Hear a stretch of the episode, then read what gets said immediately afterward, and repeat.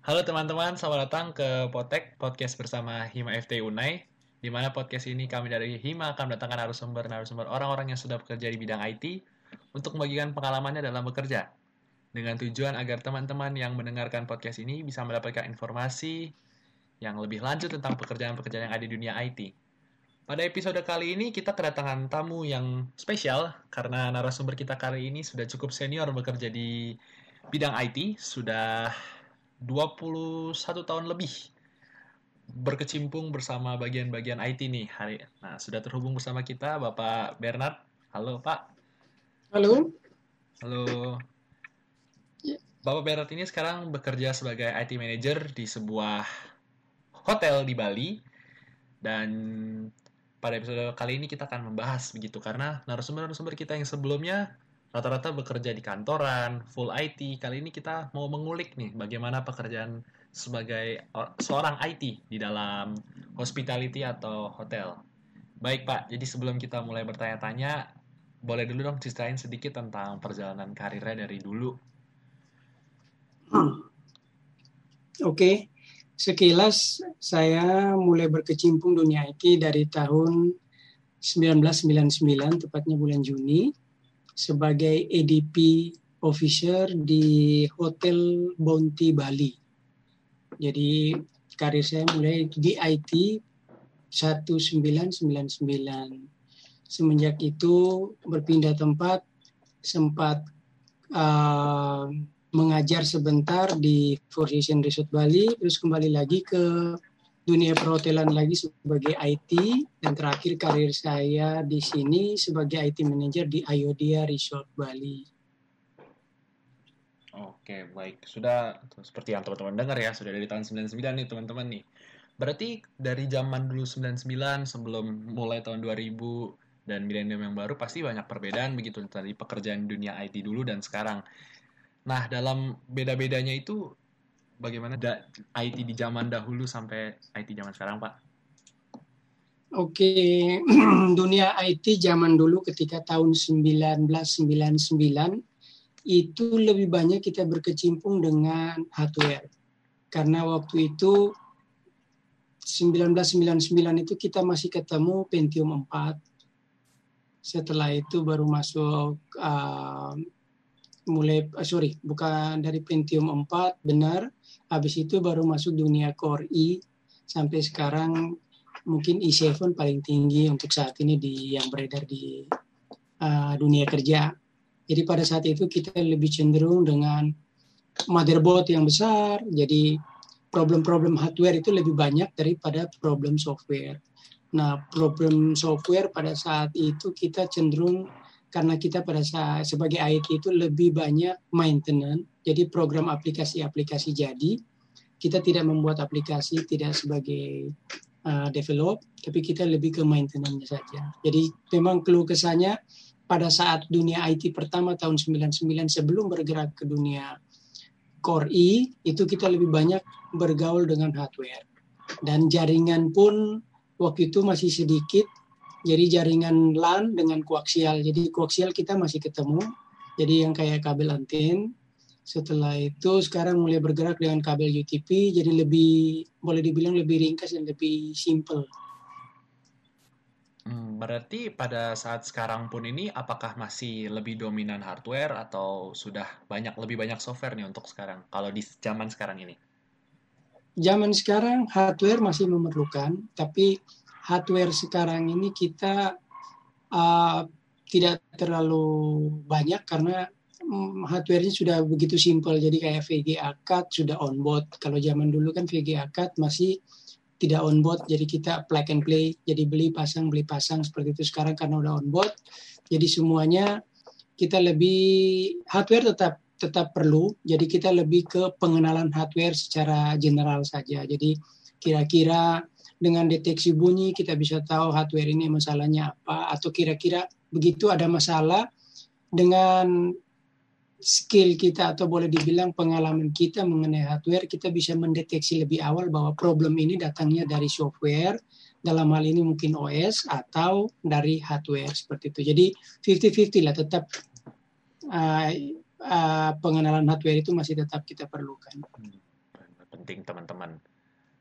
kalau setelah kita tahu gitu kan perbedaan yang ada, sekarang ini kan Bapak bekerja sebagai seorang IT manager di hotel begitu. Hotel nih, kita dari Hmm. narasumber-narasumber yang ada, hotel ini masih baru nih Pak. Nah, kalau seorang IT manager terutama di hotel ini, apa saja job desk-nya atau pekerjaan itu apa saja Pak?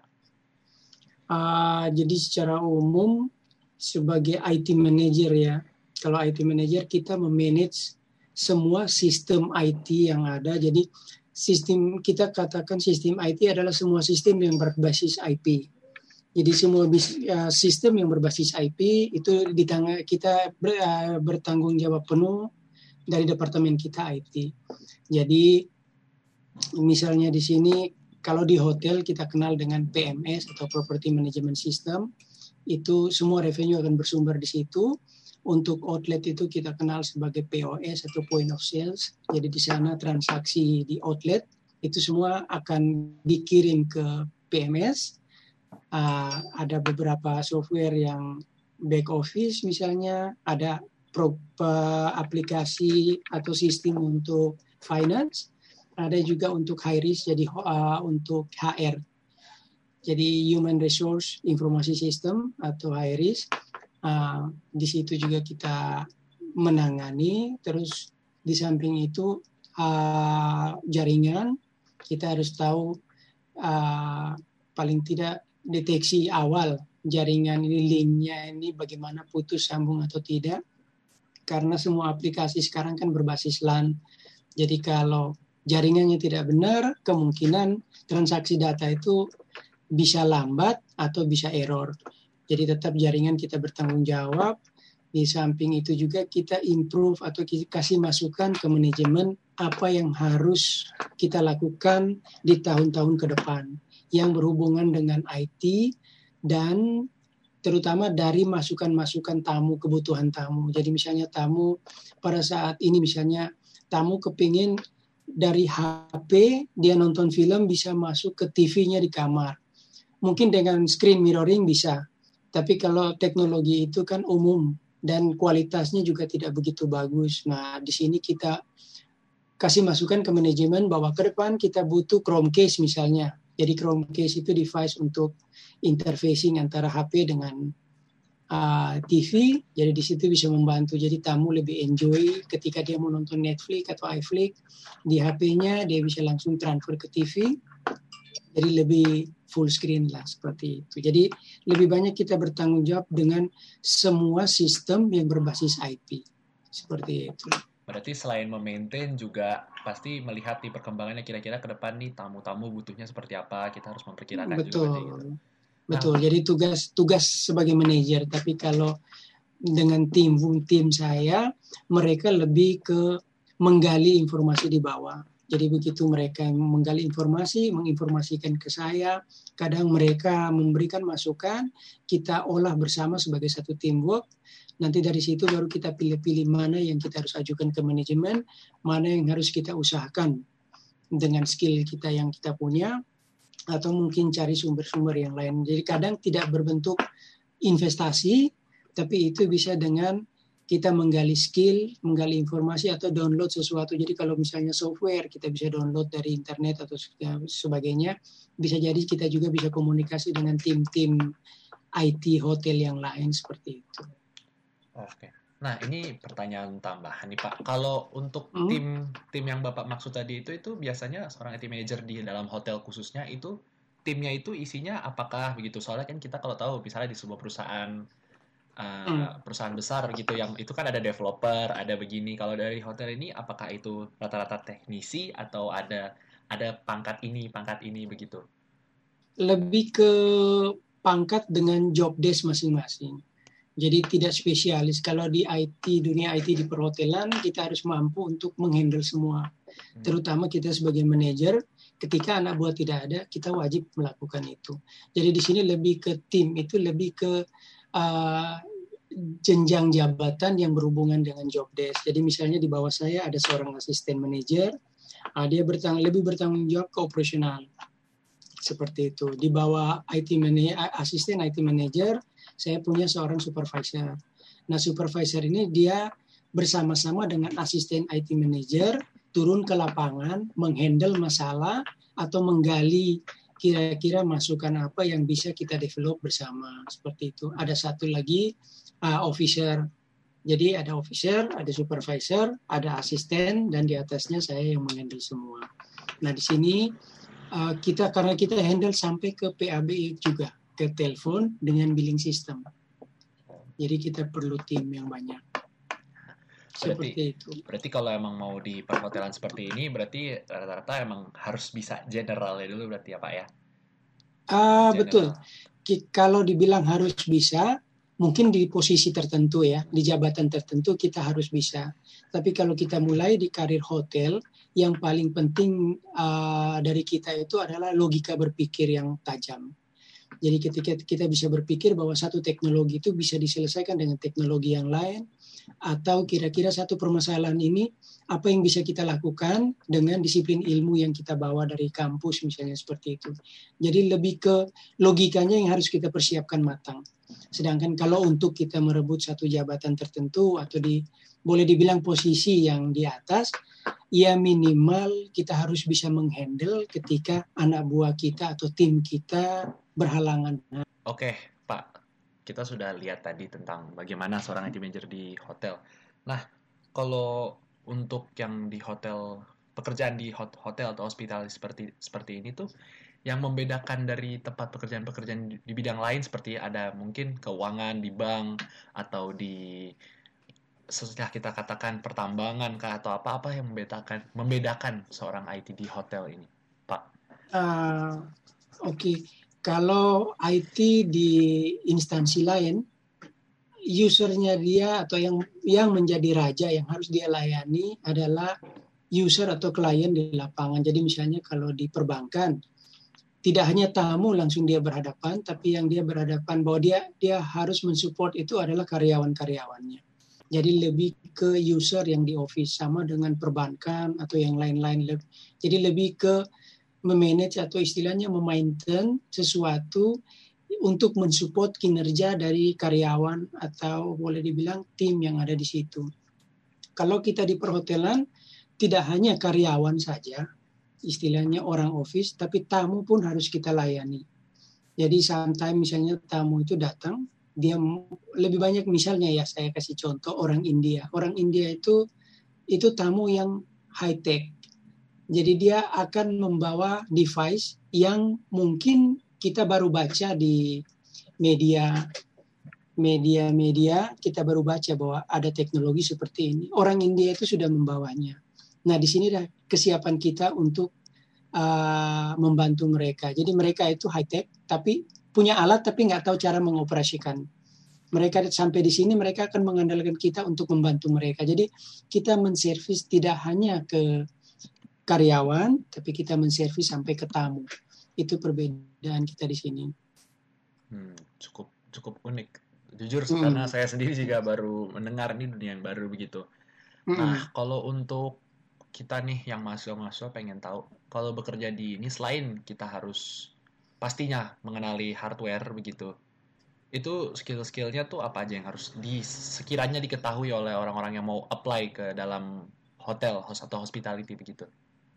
Oke, dari sisi hardware ya sebenarnya kita tidak perlu mendalam karena di dunia perhotelan kita tidak sebagai teknisi tapi lebih ke uh, istilahnya kita mendeteksi permasalahan di bidang hardware. Jadi kita mengenal hardware tapi tidak harus detail.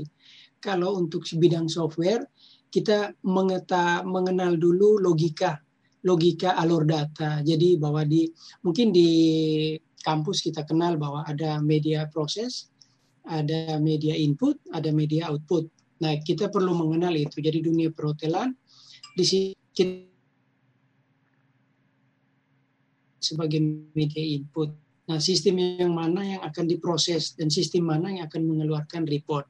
Jadi ketika terjadi problem, kita cukup tahu bahwa apa yang karyawan butuhkan, apa yang karyawan maksud dengan problem itu oh saya nggak bisa lihat report ini, saya nggak bisa report ini. Yang pertama kita lihat bahwa report ini dia tidak ketemu atau tidak. Tapi ketika kita lihat bahwa report itu tidak ada, kita balik lagi ke proses. Proses ini jalan 100% atau tidak. biasanya ada lognya, error atau tidak. Kalau di lognya tidak ada error, kemungkinan inputnya yang gagal. Jadi yang paling penting adalah logika, kita mengenal logika sistem komputer secara umum itu seperti itu. Jadi ada proses, eh, ada input, ada proses, ada output. Seperti itu. Itu yang harus kita pahami. Nah, di yang di dalam itu ada misalnya media proses media proses itu software atau aplikasi apa yang kita pakai yang kita bisa kategorikan sebagai proses. Jadi misalnya di sini di perhotelan ada sistem POS point of sales. Itu transaksi semua transaksi di outlet. Jadi di restoran atau toko atau apa pun yang kita punya di outlet itu kita menggunakan POS point of sales. Nah, di situ dia tidak akan menyimpan apa-apa karena dia hanya sebagai input. Setelah di enter atau istilahnya end of date atau end of shift itu dia akan lari ke PMS. PMS ini memproses semua. Nah, dari PMS ini report itu akan lari misalnya untuk PMS untuk kebutuhan billing dia akan keluar di PMS itu sendiri tapi yang berhubungan dengan accounting dia akan interfacing dan dikirim ke program finance atau BO. Jadi back office itu dikategorikan di situ report yang berhubungan dengan cost dari sales yang tadi ada di point of sales. Nah, sedangkan untuk pembayaran dari apa yang dilakukan di outlet itu akan lari ke finance seperti itu. Jadi di situ kita hanya kita mengenal aja dulu. Jadi kalau report ini tidak keluar di kira-kira di aplikasi mana yang problem seperti itu. Oke, tapi kalaupun begini, kita pasti seorang mahasiswa akan bertanya hal yang sama nih Pak. Kalau mau mm -hmm. di bidang perhotelan ini tuh harus kira-kira harus bisa programming atau tidak? Uh, sepengalaman saya sejak saya masuk tidak harus kita bisa program, tapi minimal kita tahu bahwa aplikasi yang kita pakai ini ada program, ada database seperti itu. Jadi ketika satu program kita pingin develop atau kita pingin istilahnya uh, improve, jadi ada satu program baru yang masuk, kita harus tanya ke ini menggunakan database yang mana. Nah, dari database itu kita bisa search di internet bahwa database mana yang saat ini paling stabil atau istilahnya dengan transaksi data yang seberapa kekuatannya dia. Jadi misalnya sekarang kan Oracle paling tinggi, di bawahnya ada SQL, di bawahnya lagi ada database-database lain. Nah, database yang kecil ini misalnya transaksi data hanya maksimum 100 atau 200 record Nah, kalau kita paksakan untuk transaksi di kita seperti ini bisa atau tidak. Nah, itu jadi kita pengenalan untuk pemrograman tidak penting, tapi yang penting logika pemrogramannya bahwa ketika kita buat program pasti kita butuhkan database. Dalam program ada prosedur-prosedur. Nah, prosedur ini jadi misalnya salah satu report gagal, oh kemungkinan di prosedur yang ini ini bermasalah. Kita bisa minta dari vendor itu coba benerin dulu tentang ini ini ini. Jadi uh, mungkin secara rinci kita bisa program itu tidak harus, tapi paling tidak logika pemrograman kita harus punya seperti itu. Supaya bisa menampilkan database yang tadi itu dengan baik ke pengguna bahkan begitu ya Pak ya kurang lebih ya. Hmm, betul, paling tidak bisa artinya report-report report-report itu istilahnya report flow atau istilahnya data flow-nya itu kita mengerti seperti itu itu teman-teman pendengar nih berarti teman-teman yang tidak mungkin programmingnya masih kurang tapi pengen kerja di hotel atau di hospitality atau kerja di tempat-tempat eksotis bisa. di hotel bisa. Jadi kalau kerja di hotel seperti saya katakan tadi di awal bahwa tidak perlu seorang programmer logikanya kita pegang logika pemrograman itu yang kita harus pegang duluan. Tuh teman-teman. Sekali lagi tuh diingatkan. Oke. Nah kita akan sebentar saya cut dulu sebentar. Oh maaf om. Tadi tuh hmm? tadi tuh sebenarnya ada beberapa kali agak macet. Mungkin nanti kalau udah diedit ada yang kurang nanti aku ke rumah aja langsung rekam suaranya. Boleh boleh. Lanjutkan aja nggak apa kayaknya nih ada gangguan hmm. nih hujan soalnya oke kita, oh iya iya kita langsung hmm. kita langsung lanjut ke arahan buat mahasiswa nih Oke. Okay. Boleh, boleh. Satu, dua, tiga. Lanjut. Oke, okay. setelah kita tahu nih teman-teman tadi tentang bagaimana apa kira-kira yang diperlukan oleh seorang mahasiswa yang lulusnya nanti kira-kira akan menjadi yang punya keinginan untuk kerja di tempat-tempat eksotis yang ada hotel-hotel bagus begitu kita sudah dapat gambaran teman-teman. Nah, sekarang kalau dari Bapak sendiri yang sudah manajer senior begitu dan juga sudah bekerja yang istilahnya berkantor dan cukup baik dan cukup lama. Biasanya dari seorang Bapak yang manajer ini kalau mencari anak-anak yang masih fresh graduate itu mencari anak-anak yang seperti apa, Pak? Oke. Okay. Yang pasti kita akan cari orang yang siap kerja. Kalau uh, pengalaman saya mencari tim, yang paling penting adalah saya akan menguji logikanya dia. Jadi ya kembali lagi seperti tadi, saya tidak perlu kalau di dunia pekerjaan mungkin di hotel ya, minta maaf bukan maksud saya kasar, tapi kita tidak perlu orang yang pintar, tapi yang terpenting adalah orang yang mau bekerja. Nah, setelah kita kita akan uji logikanya. Jadi logika yang pertama itu kita akan kasih masalah. Jadi kita menceritakan bahwa di hotel ini saya punya masalah seperti ini. Kira-kira menurut kamu apa yang bisa kita buat? Jadi kita akan pancing dia. Tidak tidak kita tidak mengharapkan dia 100% jawab benar, tapi paling tidak dia ada usaha untuk menjawab. Itu yang paling penting. Nah, ini IT kita tidak bisa mengandalkan ilmu, tapi kita pasti bisa mengandalkan Google. Karena Mbah Google itu ilmu yang paling lengkap di sana. Hmm, seperti Betul. itu. Nah, nah, kalau boleh saya tambahkan juga kan karena ilmu IT itu terus berkembang gitu, jadi ilmu nggak akan mutlak. Jadi yang dicari dari seorang manajer adalah pasti orang yang mau belajar, yang niat begitu berarti ya, Pak ya kurang lebih. Yep. Nah kalau bapak hmm. di IT manager ini pun uh, kita belum banyak mewawancara IT-IT manager dari tempat-tempat lain. Tapi kalau dari Bapak sendiri seorang IT manager secara umumnya itu kalau mau merekrut anak-anak baru begitu itu adalah kewenangan sepenuhnya seorang IT manager. Saya mau orang ini di tim saya atau ada ber ber apa istilahnya ya berbarengan bersama HRD-nya begitu Pak kalau mau merekrut. Ah betul. ada satu case di mana kita uh, menintervensi.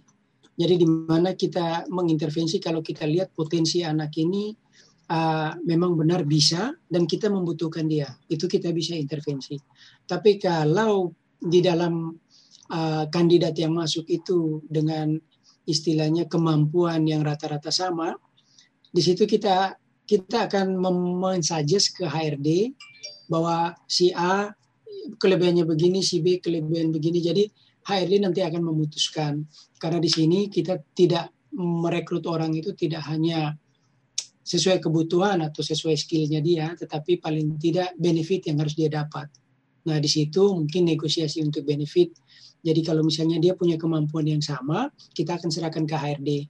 Di situ ada tawar menawar dari HRD tawar menawar kira-kira mana yang bisa masuk. Jadi kadang ada orang yang mintanya melebihi dari budget yang kita punya. Jadi misalnya budget yang kita punya ternyata salary maksimum sekali hanya 5 juta misalnya. Tapi dia ngotot tetap saya mau 6 juta. Nah, dengan orang-orang seperti ini dengan skill yang sama, di situ screeningnya itu ada di HRD.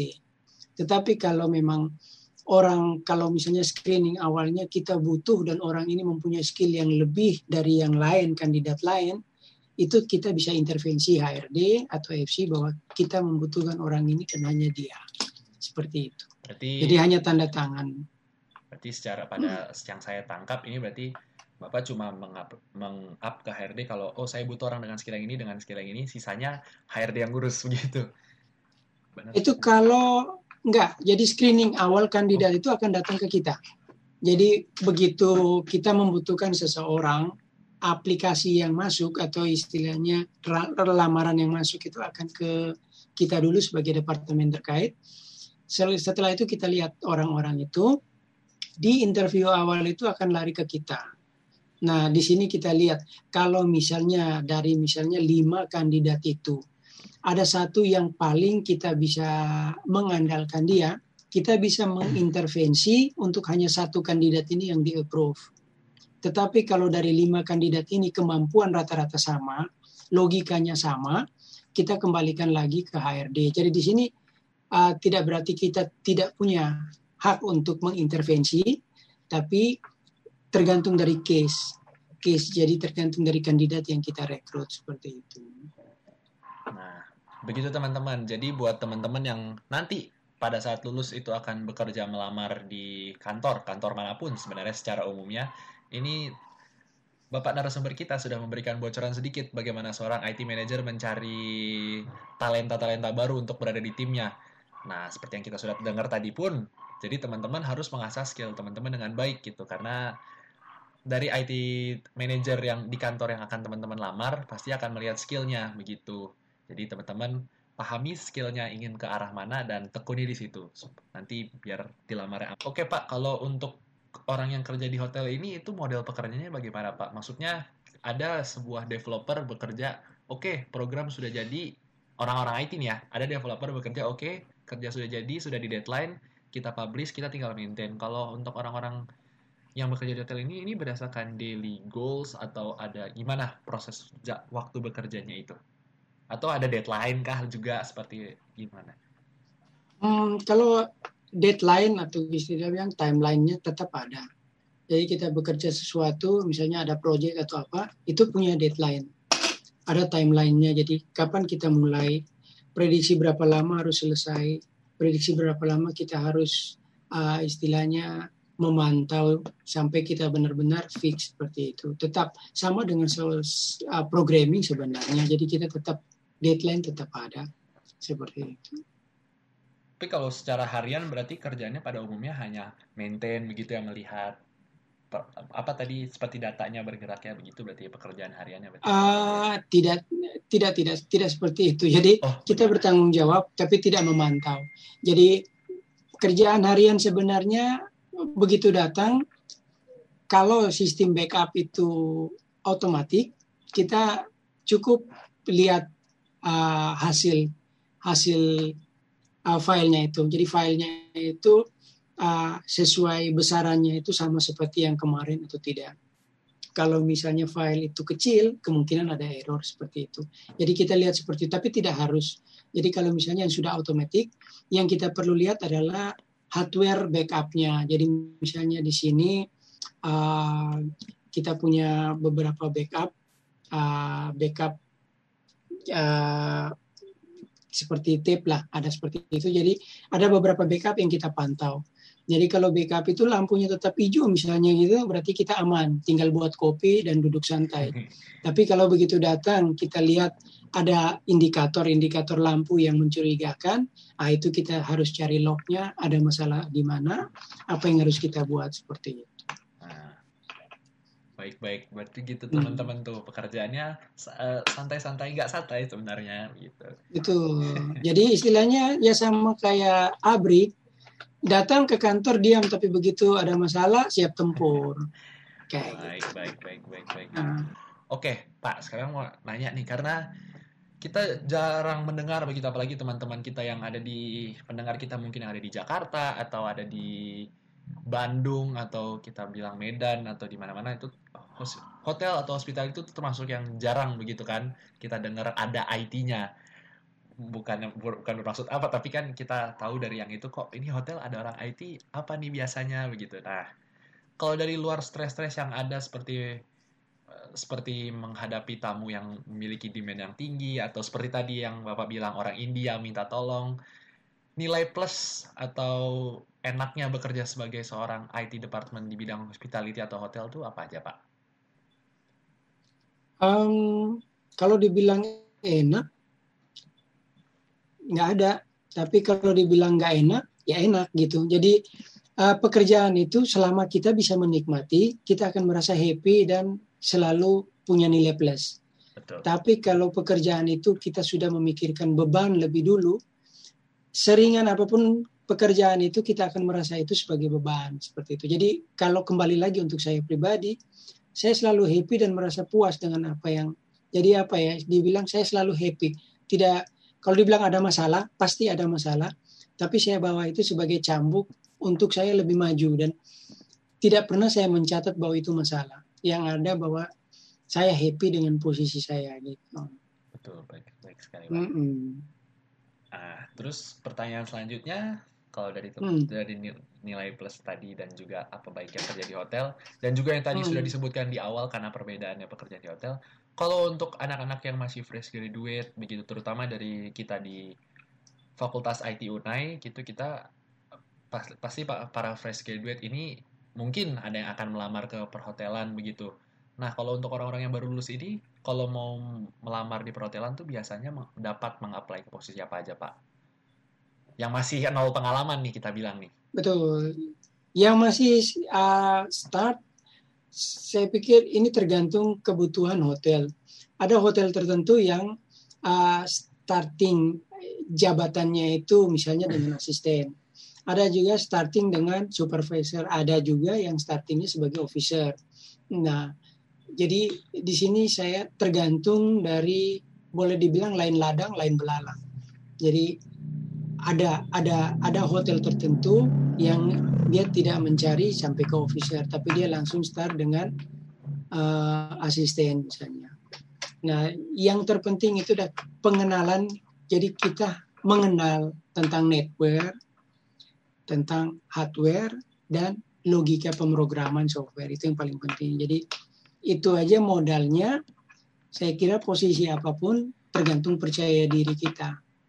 Nah, Nah, itu teman-teman yang suka bongkar-bongkar komputernya atau hmm, obeng-obengin motherboard itu bisa nih ke sini nih. Berat- Tapi nggak menutup kemungkinan juga yang masih nol pengalaman bisa bekerja di bidang perhotelan, bukan Pak? betul. Jadi nol pengalaman, jangan berkecil hati. Selama kita dibekali, kita membekali diri kita dengan uh, ilmu yang tadi ada di kampus pasti, dan mungkin sering banyak membaca ya. Jadi misalnya sekarang dengan dunia networking seperti ini, mungkin yang paling kita paling penting untuk kita lebih mengenal itu adalah jaringan. Jadi jaringan itu misalnya sekarang ada media FO, ada media UTP. Nah, misalnya dengan UTP kita perlu apa? Jadi misalnya di ujungnya ada RJ45. Nah, setelah RJ45 untuk membangun satu network kita perlu IP. IP ini ada IP statis, ada IP dinamis seperti itu. Nah, logika-logika itu sebenarnya kita perlu. Nah, FO misalnya kita perlu converter dulu sebelum dia jatuh ke UTP seperti itu. Jadi kita perlu logika-logika apa istilahnya point to point atau ujung ke ujungnya kita mengerti aja itu yang paling penting sih. Yang kembali lagi mental paling penting. Jangan sampai kita mental down sebelum kita bertempur. Betul. Hmm. Nah, yang bisa saya tarik kesimpulan adalah berarti kepada teman-teman nih, jangan pernah menyerah dan selalu mau belajar begitu. Nah, teman-teman nih seperti narasumber-narasumber kita yang juga kemarin-kemarin yang sudah bagian pengalaman begitu. Bapak kita yang satu ini sudah memberikan kepada teman-teman sebuah pelajaran baru begitu kalau mau bekerja di bidang kantoran eh, itu eh, yang paling penting sebenarnya bukan skill, bukan karena balik lagi kita semua tidak bertujuan untuk keren-kerenan begitu kan ya Pak ya. Nah, mau hanya mau belajar di kantor di mana pun kita bekerja itu teman-teman. Jadi buat teman-teman yang sekiranya nanti oh sudah berimajinasi lulus mau jadi game developer atau ini gitu. Ada juga mungkin teman-teman yang akan mulai karirnya sebagai orang kantoran atau pekerja kantor seperti ini. Jadi jangan pernah menyerah begitu terus bekerja saja karena nanti juga di ujung-ujungnya akan dengan bahagia. Seperti kita saja Bapak narasumber kita yang satu ini gajinya cukup cukup baik dan hidup bahagia. Kita tidak perlu sebut. Tapi sudah hidup Hmm. bahagia lah. Semua itu ber- berproses begitu. Betul. oke baik Pak. Kita sudah tahu juga tadi bagaimana pekerjaan teknisnya di bidang di perhotelan seorang IT di hotel. Kita juga juga sudah mendapatkan pelajaran tentang bagaimana seorang IT manager mau merekrut timnya. Nah sekarang karena kita sudah mau men- menuju ke penghujung podcast kita eh, mungkin dari Bapak ada pesan-pesan kepada teman-teman yang sekarang masih berkuliah begitu? Um, baik, mungkin pesan saya lebih sebagai orang tua, bukan sebagai di sini kita tidak melihat jabatan, tapi kalau saya berdiri di sini misalnya sebagai orang tua yang paling penting adalah optimis. Apa pun pekerjaan kita, kita harus optimis. Hidup ini harus terus maju. Ah, yang kedua juga apa yang kita harapkan tidak selalu kita dapat. Jadi ketika kita di kampus kita beriming-iming bahwa saya keluar saya harus jadi seorang IT. Jangan terlalu. Bisa jadi pekerjaan kita itu akan berbeda karena jalan Tuhan tidak ada yang tahu. Jadi kita harus selalu enjoy, selalu menikmati, selalu menerima. Yang terpenting jangan lupa berdoa dan tetap semangat. Karena saya jujur, saya tidak pernah membayangkan bahwa saya akan duduk sebagai seorang IT. Karena saya jujur aja berasal dari kampung yang sama sekali mungkin di kampung saya itu lihat pesawat pun jauh tinggi sekali. Lihat mobil pun jam-jaman baru mobilnya lewat. Yang kita lihat hanya kuda. Tapi saya tidak tahu bahwa hari ini saya bisa duduk di sini, saya bisa duduk sebagai seorang atasan di, di, di IT. Saya tidak ya tidak ada bayangan karena ini jalan Tuhan semuanya. Jadi yang terpenting mungkin pesan saya tetap optimis, tetap semangat, jangan pernah putus asa ketika tidak tidak bisa kita mendapatkan apa yang kita harapkan. Itu yang paling penting. Baik sekali. Nah, itu juga hmm. teman-teman hmm. pesannya sangat baik ya. Jadi kepada teman-teman jangan pernah menyerah karena jalan Tuhan hmm. semuanya baik, cuma ya rutenya berbeda-beda begitu. Hmm. Baik sekali. Oke. Demikianlah podcast kita hari ini bersama Bapak Bernard. Sudah cukup banyak pelajaran yang kita terima, terutama pelajaran secara moral begitu ya, karena Bapak merupakan salah satu tamu senior kita gitu. Oke, semoga teman-teman yang sudah mendengarkan begitu bisa mendapatkan informasi yang lebih dan juga pesan moral yang bermanfaat dari narasumber kita yang kali ini. Baik buat teman-teman yang memang sudah berencana mau bekerja di Bali gitu atau bekerja di kita let's say Maldives gitu atau di tempat-tempat eksotis dengan hotel-hotel yang bagus maupun juga teman-teman maupun juga teman-teman yang masih bingung itu setelah kuliah mau kerja di mana dan belum pernah mendengar tentang adanya seorang IT di hotel, semoga bisa mendapatkan informasi yang bermanfaat dari Bapak Berat sebagai narasumber kita. Sekali lagi terima kasih Bapak untuk sudah mau hadir dan bagian pengalamannya serta pesan-pesannya dari untuk kita semua. Kiranya Tuhan selalu memberkati pekerjaannya Pak ke depan karena pandemi ini juga Amin. dan juga selalu dilindungi, diberikan kesehatan. Oke teman-teman, terima kasih sudah mendengarkan podcast kita yang kali ini. Jangan lupa untuk follow sosial media kita at @himaftunai untuk Instagram dan juga dalam YouTube kita Hima Unai dan juga Spotify kita Hima Unai untuk mendapatkan update-update selanjutnya tentang event kita maupun juga podcast-podcast di episode selanjutnya. Terima kasih dan sampai bertemu di episode selanjutnya. Terima kasih. Ntar saya berhenti recording dulu, saya pause. Oke, makasih banyak ya Om ya. Ya, oke, okay, beres. Nanti kalau kurang apa, boleh